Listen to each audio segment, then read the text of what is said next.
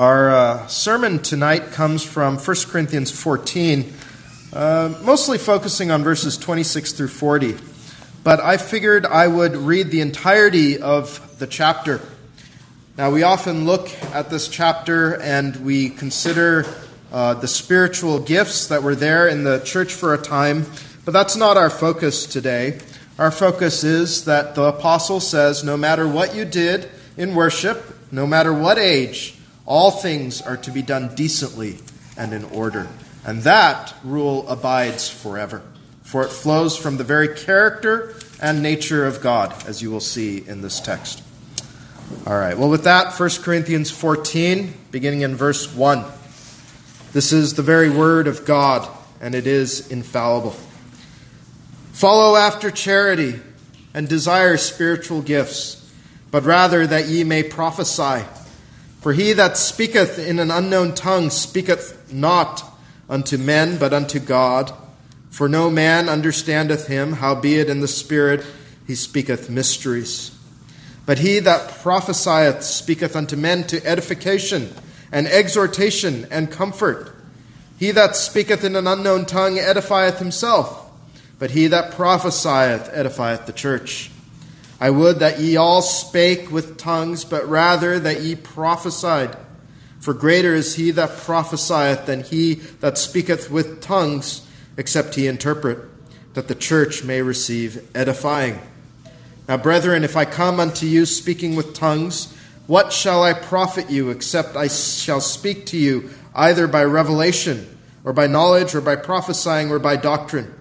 And even things without life giving sound, whether pipe or harp, except they give a distinction in the sounds, how shall it be known what is piped or harped? For if the trumpet give an uncertain sound, who shall prepare himself to the battle?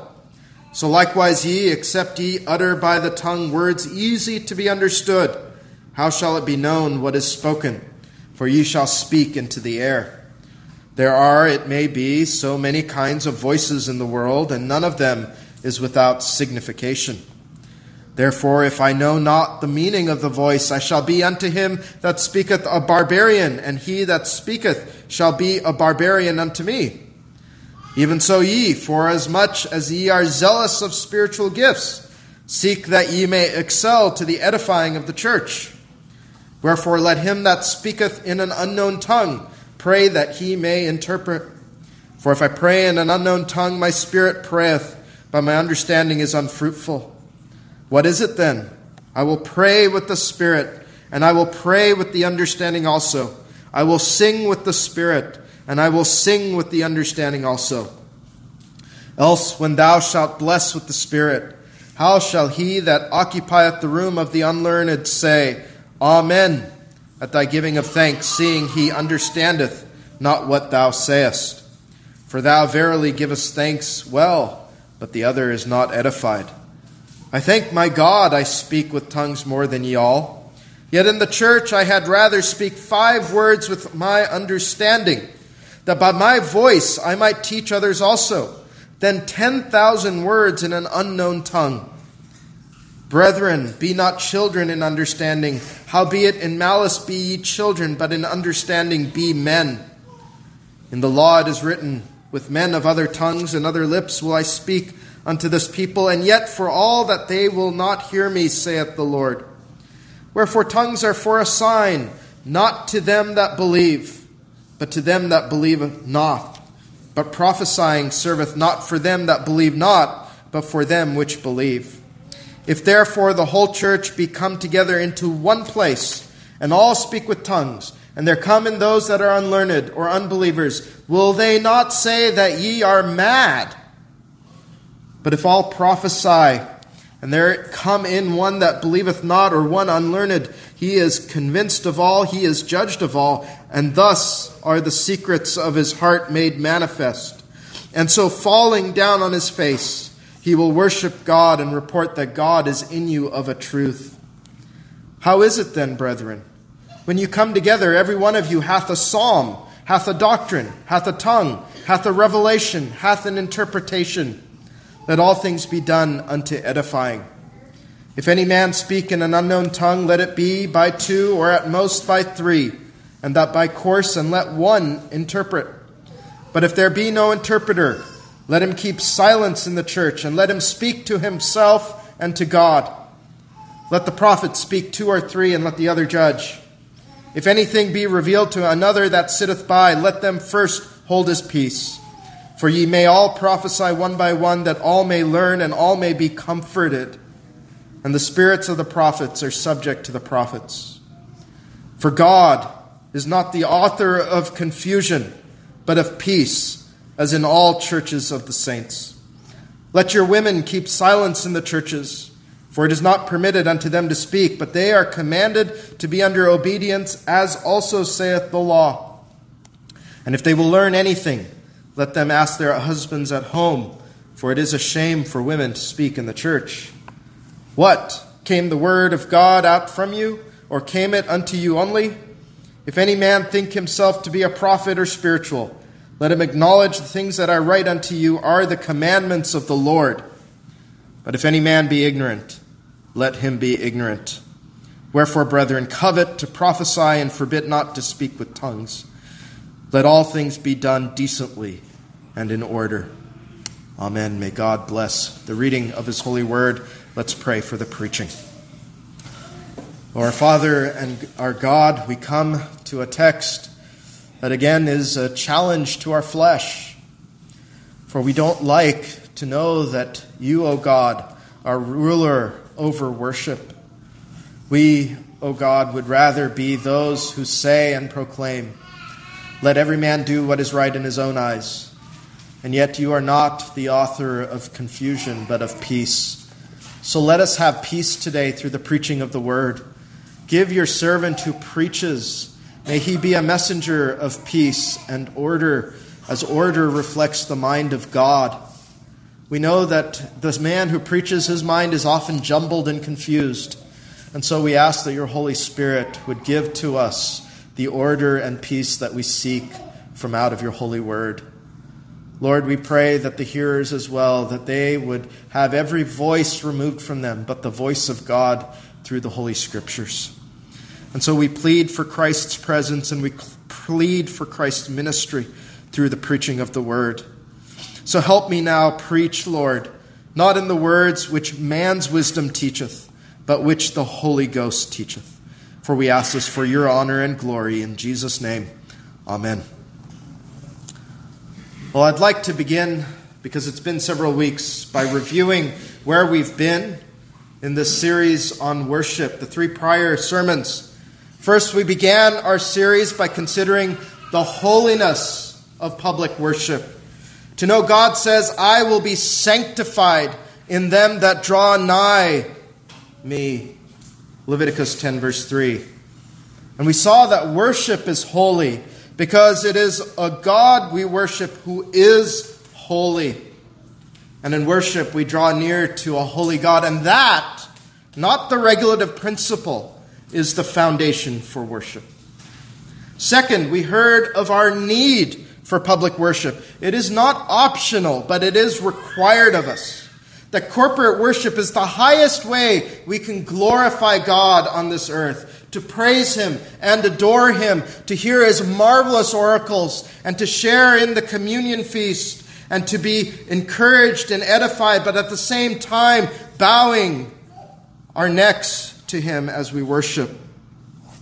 And in New Testament worship, as we heard in Psalm 91, the most amazing thing is that the worshipers of God in Jesus Christ enter the most holy place. And that's what you've just done, friends.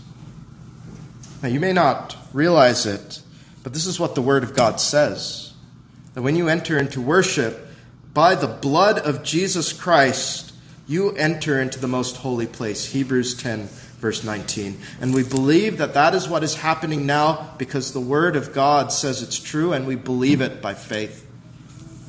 And third, we heard the rule for divine worship, what is called the regulative principle of worship. Deuteronomy 12:32 What things soever I command you observe to do it thou shalt not add thereto nor diminish from it.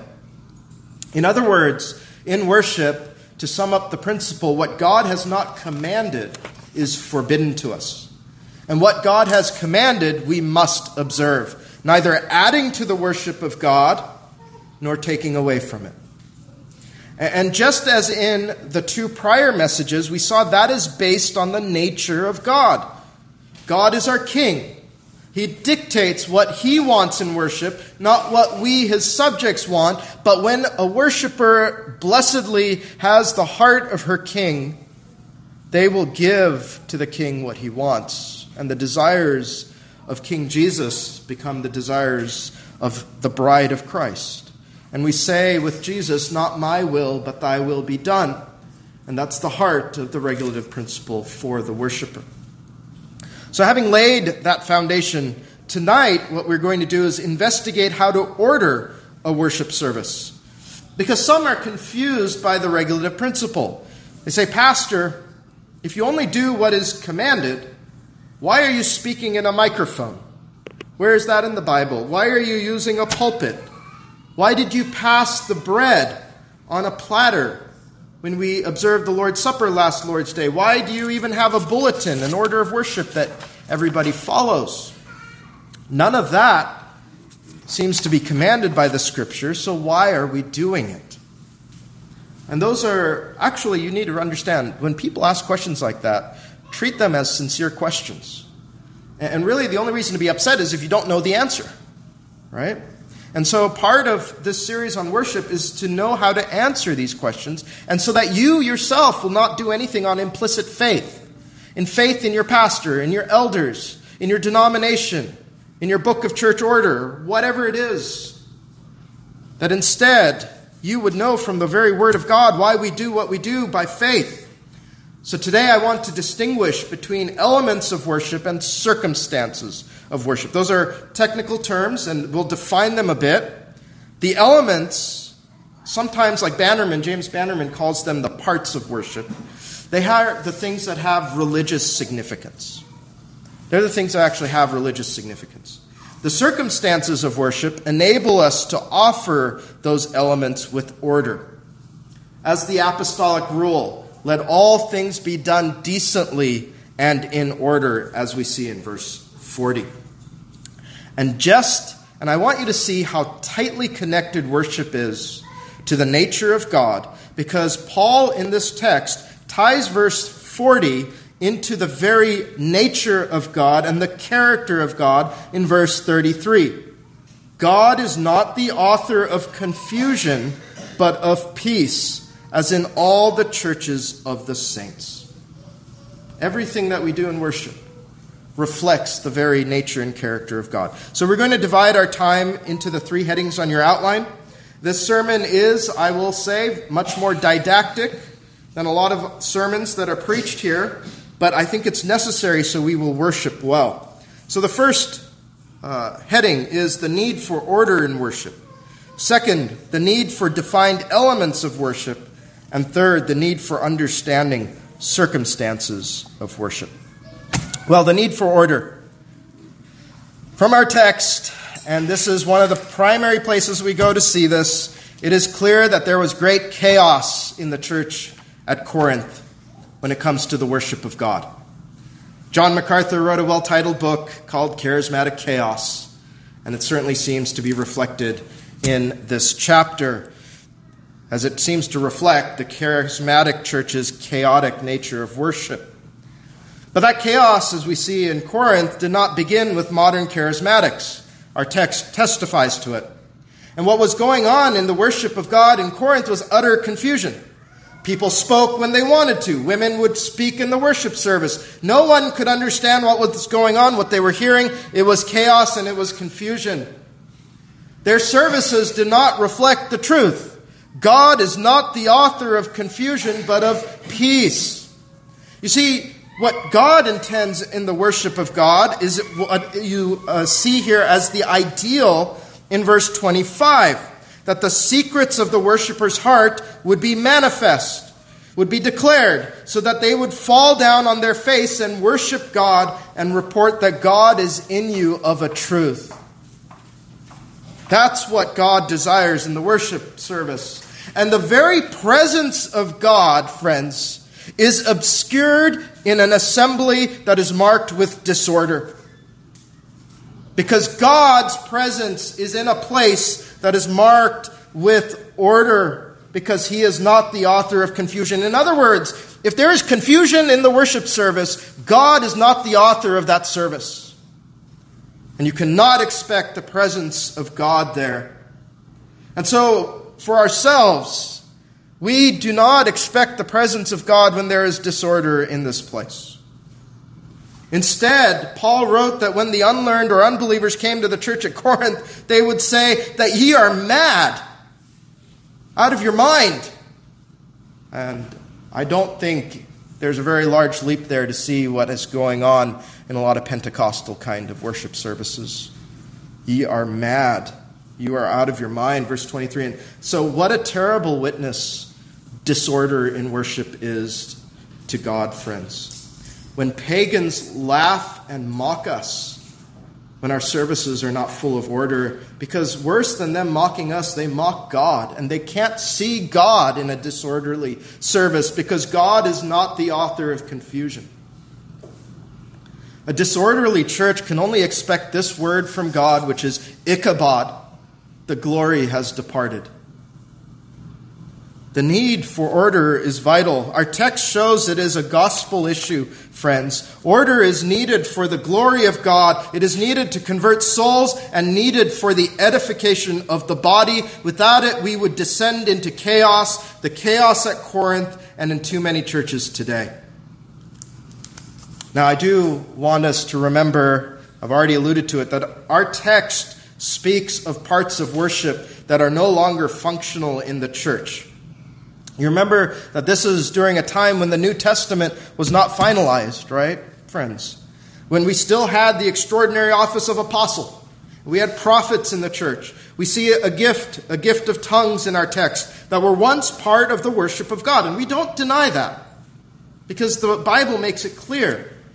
But, boys and girls, what is meant by a tongue in the Bible is meant a language. You know, it can sound more, it can sound more um, uh, more exotic than it is. But it's a language that is spoken, friends. The gift of speaking foreign languages, the gift of tongues was given to preach Christ to the lost who did not know the languages of the first disciples. Look at verse 22 Wherefore tongues are for a sign, not to them that believe, but to them that believe not. And you can think of Pentecost when they all heard the disciples speak in the languages that were native to all the visitors. The reason the gift was given is when the church exploded on the world stage, with the scripture not yet finalized, these temporary gifts were part of the worship services of God to show that God is with us. Even so, they were carefully regulated. Verses 27 and 28, Paul says some must interpret. Today, we do not expect tongues to operate ordinarily in the church, certainly not why would they operate, especially not in, in our part of the world? When we have a multitude of Bibles, I've got two Bibles just sitting here. You probably have a bunch at your own home. And we find Bibles in English and every other major language spoken in this nation. But my, my concern is not tongues. I-, I wanted to leave that there so you can understand the framework of this text. Our concern is not the tongues or the extraordinary gifts of the apostolic church, but the abiding moral principle for our text, which is active in every age do all things decently and in order. And I've already said this, so I'll repeat myself, but the Bible repeats itself many times because we need to hear it again. How do you know that verse 40 is an everlasting moral principle and not done away with, friends? Because again, it comes from the nature of God. God is not the author of confusion, but of peace, as in all churches of the saints. What marks then the churches of the saints, friends? Order in worship and peace. Those are defining marks of the church. It defines the character of God, and so it is a moral principle that abides forever. All parts of the worship of God then must be done decently and in order. And so, with that fundamental principle established, let's turn to our second heading the need to define the elements of worship. All right. So, as I've already said, there needs to be a, something distinguished in the worship of God, what we call the elements of worship and the circumstances. Now, most of this series on worship, as we go ahead in months, and it is an occasional uh, series in that we don't go into it week by week, but the bulk of this uh, sermon series is going to be on the elements of worship. The elements of worship, or the parts of worship. Those things that we do in worship that have religious significance. Those things that we offer up to God in public worship. The things that God desires to receive when the body comes together to worship Him. And it is elements that the regulative Principle is most concerned with. And so, if there is an element in the worship service, and you see them, they're very clearly listed here on your bulletin. Each line is an element of the worship service. Every element has to be, has to be taken out of the Word of God. They have to have positive precept from the Word. If you cannot find it in the Word, it cannot be an element of your worship service. God is not pleased. We saw this in Deuteronomy 12:32. I don't need to rehash it. God is not pleased by it if it doesn't come from the word. God does not accept it and God does not want it. And it is our aim to be well pleasing to him, and so we must be diligent to make sure no element comes into the worship of God that he would not want, and that would be called strange fire. So, every line in your order is what we believe an element commanded by God, and it is put together in an orderly way. Boys and girls, that's where we get worship order. It is put together in an orderly way so there's no confusion when we come together. You know what we're doing now? You're going to know what we're doing right after the sermon. What's going to happen after sermon? There's going to be a prayer of application. No confusion. We're all on the same page, and we are all worshiping God in an orderly manner. The order, though, is not commanded by God, but that there is order is commanded by God. We're going to see that in the last heading. So, the regular principle that we looked at last time is concerned with what we do the singing, the prayer, the preaching, and whatever other elements in our service that are commanded by God. Let me give you a quick run through. We're going to get into this more in future months. The Bible says you must pray. Matthew 6, Philippians 4 6, and other places. So we pray in the worship of God. The Bible says the word must be preached. 2 Timothy 4 2, Romans 10 15. So we preach as I am preaching now. The Bible says the word is to be read, such as in Nehemiah 8, verse 8. So we read the word. The Bible says to sing the Psalms, Colossians 3:16, Ephesians 5:19, James 5:13, and even in our text 1 Corinthians 14:26. So we sing the Psalms. The Bible says to observe the sacraments of the Lord's Supper and baptism. Matthew 28 19, 1 Corinthians 11 23 to 29. So we observe those two sacraments. All those are the ordinary elements of worship that I just ran through. Well, we do regularly. There are a couple of other occasional elements, such as public oaths and vows, like when we did our membership for our, uh, our most recent family. Um, but uh, we'll get into those as well later in our series. Those are more occasional. They're done on special occasions and are not part of the regular worship of God. Now, one thing that helps define the elements, not only do they come out of the Word, but they are distinct from one another. Easily distinguishable, right? Um, uh, this is maybe for us as elders and students. In some churches, the reading of the Word can turn into the preaching of the Word right? So that there are now three sermons instead of one. But that would go against how you treat the reading of the word. Uh, we give the sense of the word, as Nehemiah did, if we need to, to exposit it, but we don't turn it into preaching, right? Uh, so we have to be, as elders, mindful to distinguish the parts of the service we lead. Nor, think about this, during the preaching of the word, we don't spontaneously erupt into praise, do we? Right? Because the elements are distinguishable, and the people of God have to be able to recognize the distinction between the elements. Neither do we pass the Lord's Supper around while we're praying or while I'm preaching, right? That leads to confusion, it leads to chaos. Every element of the service is distinct. Easily, our children, our boys and girls, should be able to tell what we're doing at every part of the service and that they are distinct. God is not the author of confusion, but of peace. And so while we look, now this is something that we will explore in more detail over time, but it's important to establish for the elements of worship. When we look to the Word of God, we look to the entire Word of God for the elements of worship, but we have to understand how the gospel has changed worship. Right? In the Old Testament, you have an animal sacrifice and you have a temple system. And in the New Testament, the cross of the Lord Jesus Christ has abolished them. Right? And so we have to understand the Bible. We have to understand the theology of redemption.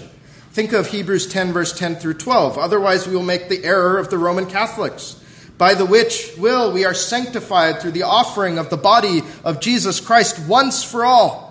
And every priest standeth daily ministering and offering oftentimes the same sacrifices which can never take away sins.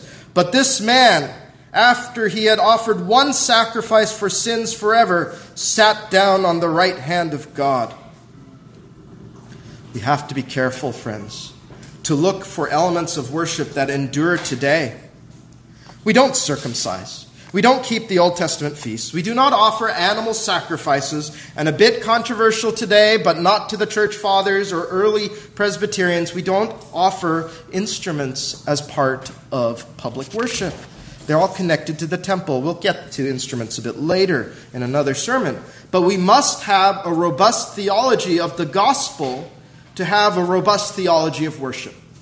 And so we see that the elements of worship are defined as well by the gospel. And that's why our series is called Gospel Worship, as it is uh, also the title of Jeremiah Burroughs' book by the same title, Gospel Worship. A wonderful little work. We worship, friends, and, and we have to be clear. We worship in view of the gospel of the Lord, or else we reintroduce the glory veil that was done away with when Christ died. Yeah, types and shadows are gone. Uh, and what too many churches do is they try to sew back together the Old Testament veil that was torn asunder. No, we have known Christ gloriously by the gospel, and our worship reflects that. We come by the blood of his cross into the most holy place. And every element offered to him in the most holy place now reflects his finished work. And so, as we consider the elements of worship, I, I, want, I want to talk about church power again. I had a conversation with a brother who comes from a, a very different tradition from Presbyterianism uh, this, uh, during the lunch hour, and, and we wanted to talk about the limits of church power. Something that's not so well defined in his, in his background. But when the elders consider the elements of worship, they have to do it with fear and trembling. Because any element not authorized by God is strange fire. And we remember in Leviticus 10 what happened to those church officers. I have touched on this topic again uh, before, but I'll impress on it to today. The elders of this church or any other church are given ministerial authority only. That's it. We cannot put into worship anything God has not commanded, that God has not authorized. That is not our place. That is actually, friends, satanic. I'll say that right now. It subverts the rule of Christ. You heard that in our sermon, uh, our last sermon, and we considered Mark 7 when Jesus quoted Isaiah and said, This people honoreth me with their lips, but their heart is far from me. Howbeit in vain do they worship me, teaching what? For doctrines, the commandments of men. You must never forget that Jesus says, This is our Savior, says that we can worship him in vain. When our hearts are far from Him, as Cain's was, and we seek the doctrines and commandments of men instead of the doctrines and commandments of God, we have to understand, friends, that the doctrines and commandments of men are the same exact thing as strange fire. I do not want to be guilty of leading you, beloved congregation, into worship in vain and worse, offering strange fire to the Lord. And it should be your desire not to be a part of that either. What an awful thing it would be for a minister to do that. And all ministers must tremble at the thought that they may lead their people into offering strange fire that God does not desire. And let me remind you again, because this is a limit on my power and the power of every church elder. Let me remind you again that this principle is hated by too many that God intends to protect by it. The doctrines of commandments and commandments of men violate and bind the consciences of worshippers. They're not liberty, friends. It's interesting, just like the people in the Exodus, they cried out to go back to bondage in Egypt when God had liberated them. In the same way, you are liberated from the doctrines and commandments of men by our Lord Jesus. And you scream liberty, I want to do whatever I want, but at the end of the day, you don't realize it's the church elders who are binding people by putting before them what God has not commanded. And they put the people in bondage. But let me remind you of the principle of liberty of conscience in Acts chapter 4. Peter and John tell us whether it is right in the sight of God to listen to you more than to God, you judge. That applies to worship, friends. That applies to worship and every other place where the Word of God speaks. Our conscience is bound to the Word of God. And that's where it must be bound. Chaos and bondage arise in worship when elders put into worship what they want and when they do not listen to God and His Word. For a bit of history, the Protestant Reformation, people sometimes don't realize this, took place in two phases. The first phase was the rediscovery of the gospel, asking, How can I be justified in God's sight? And the five solas answer that question, don't they? But the second phase was a question of power. Who rules in church and state? Calvin, the Dutch, and the Scots reformers all helped answer this. And when it pertains to worship, Jesus Christ alone is Lord of the conscience. Jesus Christ alone is Lord of the church. Jesus Christ alone is Lord even of the civil realm, though they have separate officers. God, through Jesus, defines the elements of worship, and the church has no power there. The church has no power there, has no business with it. All we can do, it's just like the church trying to say, we will write scripture. We have no power to do it. This is the folly of the Roman Catholic Church to think the church has the power to declare the scripture. God has the right. And we merely minister recognizing the word of God and we recognize the elements of worship, but they are all His and they're His to define. And it is the heirs of the Protestant Reformation who have forgotten this. I don't blame the Lutherans, they were part of the first phase. But the Reformed, the Presbyterians, the Baptists, we should all remember these lessons. We've forgotten. We no longer ask, why do we do anything in worship? It's as though, and I praise God for this in a certain way, we're still running on the vapors of tradition from the Second Reformation. But we do it without remembering the principles of Reformation. So that even the most conservative churches now are adding elements because they forgot why they do anything in worship. People of God, let's put up a stone of remembrance to remember this doctrine. And boys and girls, this is why I preach on this, so that you may pass it on yourself to the next generation. So that we won't forget what things God has done in our midst. Why we as a church have suffered so greatly under the papacy and what we learned from that. And boys and girls, I will have failed utterly in my job if you go and tell your friends that we worship the way we do because it's our tradition. Instead of saying, however imperfect we may be, beloved, that we do everything because the Word of God says so. Thus saith the Lord. So, the rest of the series will focus on the elements of worship and we'll revisit those principles then. But for the remainder of the time, I want to speak of circumstances and to know the distinction between elements and circumstances. And to know that terminology so it becomes our, our lingua franca, so to speak, so that later in the series I may use that terminology and you'll be well aware of what it means. So we're going to consider our last heading now, which is the need to define the circumstances of worship. All right, so the elements come straight out of the Word of God.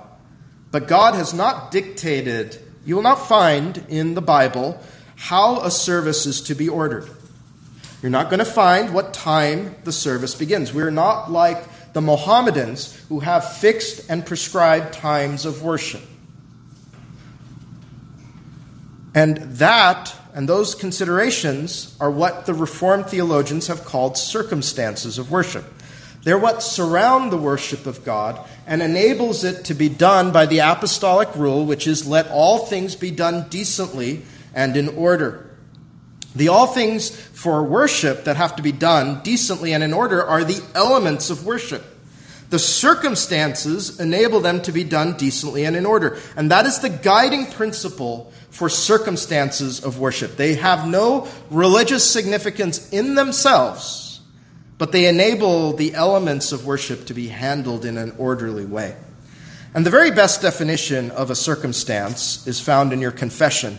Uh, I won't have to create my own, so because it does it so well. It's from chapter one, under the Word of God, paragraph six. I've underlined the, the phrase on your bulletin that's important.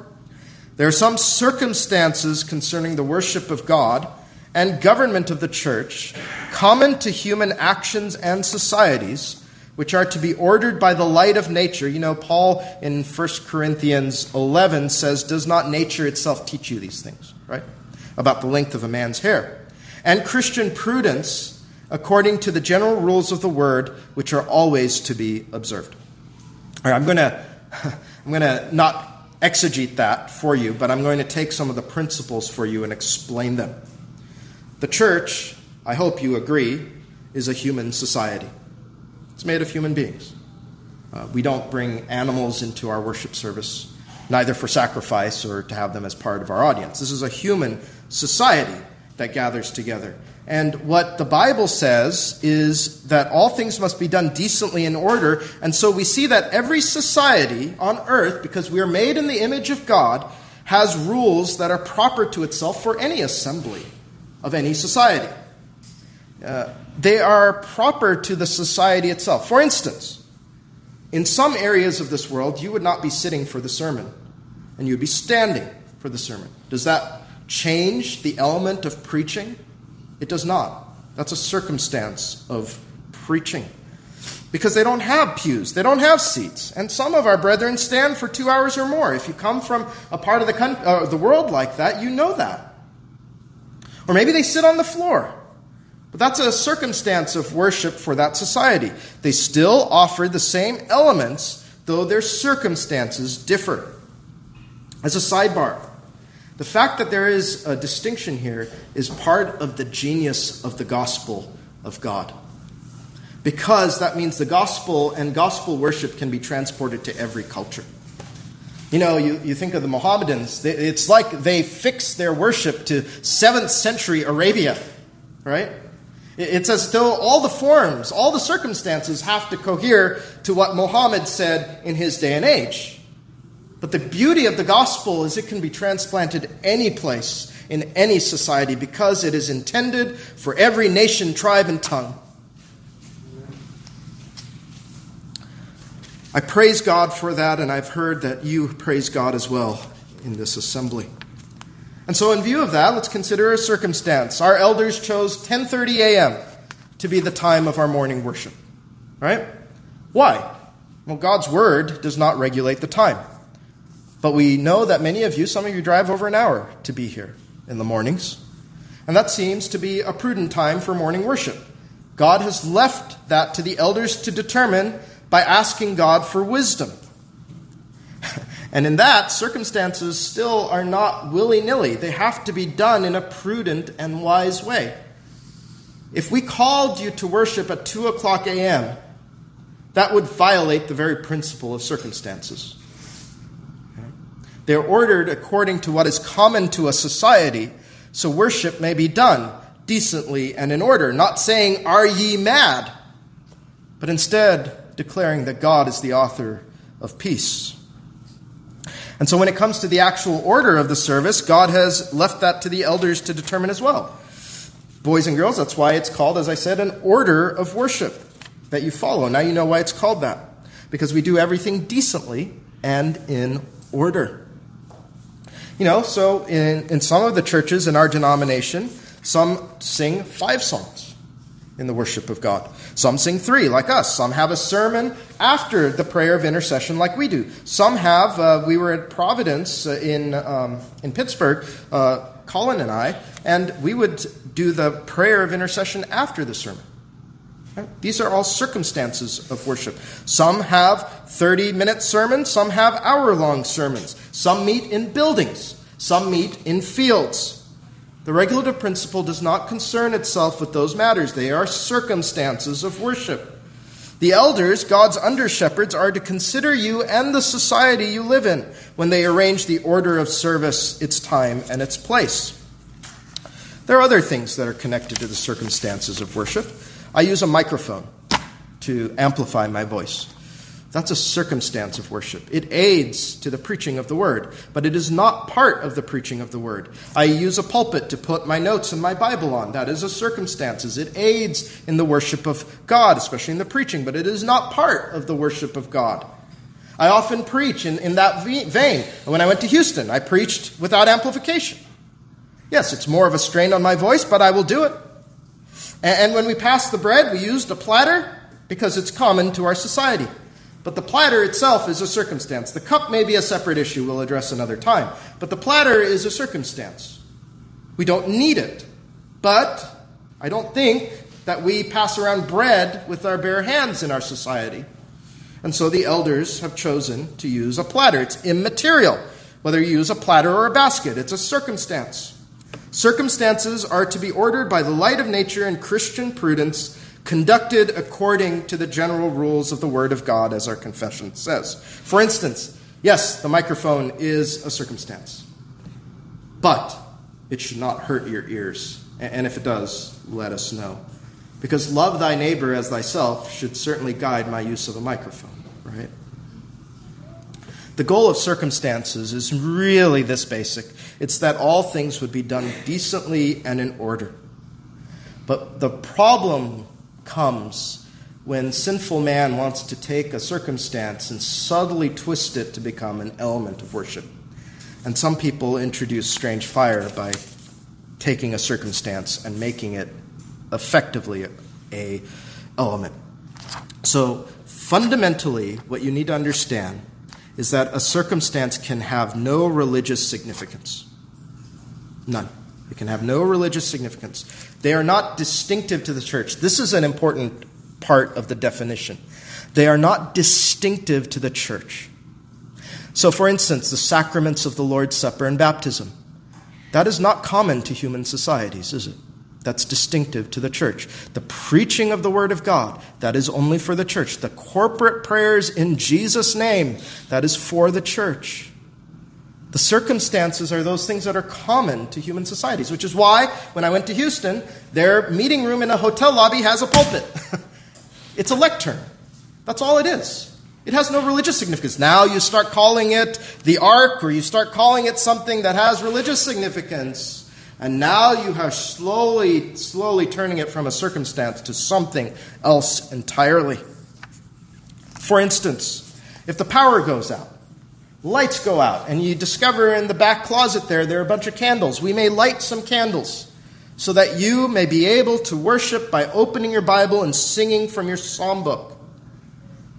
But if you start to light candles religiously in a service, for instance, an Advent candle, and you start to ascribe a religious action to the lighting of the candle, it is no circumstance.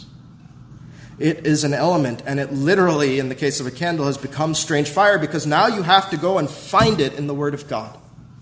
And you won't find it.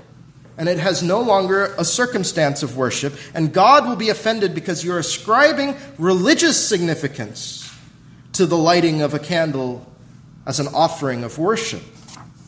And there's also another way you can help define a circumstance in the negative is that circumstances cannot offend or wound the conscience. They're just there to keep things done decently and in order, things common to societies. When they become religious, that's when they begin to wound the conscience. And worshippers have a right to say to the elders whether it is right in the sight of God to listen to you more than God, you judge. You make me come up here and light a candle in service, and I will plead, as the apostles did, liberty of conscience, and I have no right, uh, you have no right to make me do it. And I am well in my rights by God to stay away from it. So be aware of the subtlety of sin and worship, friends. Circumstances, yes, enable you to do all things decently in order, but they must never become elements. They must never have religious significance. You can take away my microphone. I might be a little bit sad because of my voice. You can take away my pulpit. You can take away this meeting hall. Let us sing five psalms instead of three. Let me preach 30 minutes instead of an hour. God is okay with that, friends. There are circumstances.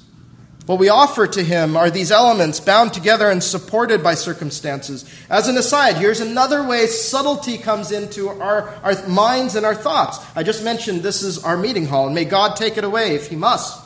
This is our meeting hall or something like it, our assembly room. It's not a sanctuary. You see, to call it a sanctuary is to start to ascribe religious significance to it, as though this place is holy.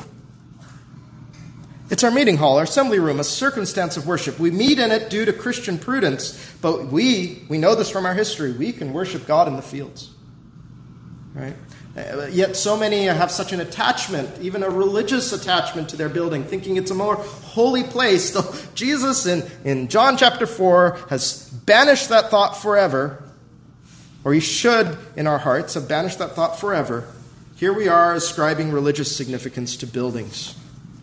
I mention all this to show you that idolatry in worship is very subtle, beloved. Very subtle. And so there is this distinction between circumstances and elements. And uh, I'm getting near the end of my time, and I'm going to reserve some of this for, for later on in the series. But I just want to, to, to tell you this, if you've never thought about this before, that the reformers, armed with their Bible, spent a lot of time studying worship. They really did. And we summarized a lot today. And I hope that this distinction between elements and circumstances is helpful because such distinctions help us worship God decently and in order and keep us from offering strange fire to the Lord, and they keep the church from wounding the conscience. These distinctions are vital, friends, because and we must know them because we do nothing on implicit faith in men. And if you've never thought, why is the worship of God ordered in such and such a way in my church, in this church, or any other church, please ask the elders how they get to it from the Word of God. We can't worship God with implicit faith. Instead, we seek to do all things by the light of the Word and faith in Jesus Christ. We do it. We think about this. The glory of God is at stake in this chapter, right, friends? So that those who come here would say, God is in you in a truth, and not that ye are all mad. Most of the burden on 1 Corinthians 14:40 is on the elders, yes, but I want to encourage you and exhort you, make sure you yourself don't take away from the orderliness of worship. For instance, these are just some basic examples. Don't talk to your neighbors in worship and distract them, taking away from the order. If your children are crying, you want to take them out after a short period of time so that it does not appear that it is chaos here. And you know, of course, that we want your children here in worship. I'm just saying, think about order in worship and bring them back in as soon as possible. Do not get up and use the kitchen, right, or the bathroom unless it's an emergency. Go back to my first sermon. This is the holy worship of God. The presence of God is connected to order in it. Yes, this is mostly on the church elders, but we all contribute to an orderly service.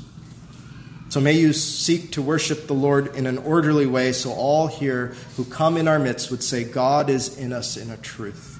That is our great desire because we don't even necessarily have that desire for others, but we ourselves want to experience the power of God by His Spirit knowing that He is in us in a truth, and as He is a God of order, not the author of confusion, the only way that that happens, well, certainly one major way, is when there is order to the worship of God. Have no greater desire than the presence of God among us. Amen. Amen. Please rise for prayer.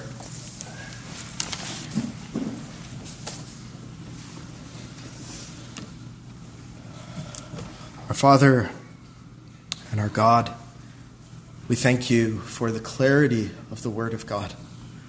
And we thank you for that tension where the Bible itself is clear on where it must be clear and has given us uh, the ability to adapt the gospel in non religious ways to every society on earth, so that we will find in glory that people of every nation, tribe, and tongue are singing your praises because you have been worshiped among them through different circumstances, yes, but with the very same elements. The Word of God, which is able to powerfully convert sinners. Through the Lord's sacrament of the Lord's Supper, which is able to draw them near and feed them on Christ. On prayers that are offered up to the Lord of hosts, we're able to save them from their persecutors, and so on in the Word of God. We thank you, Lord, that you, our God, have given us such clear direction, that you love order. Help us be a people who are not about confusion, but of peace, that your presence would ever burn brightly in our congregation, and we desire more of it. So bring more order where there is none today, and help us to make sure that we do all things according to thy word. For thy word, as we heard this morning, is truth. We thank you and bless you for this word from 1 Corinthians 14. In Jesus' name, amen.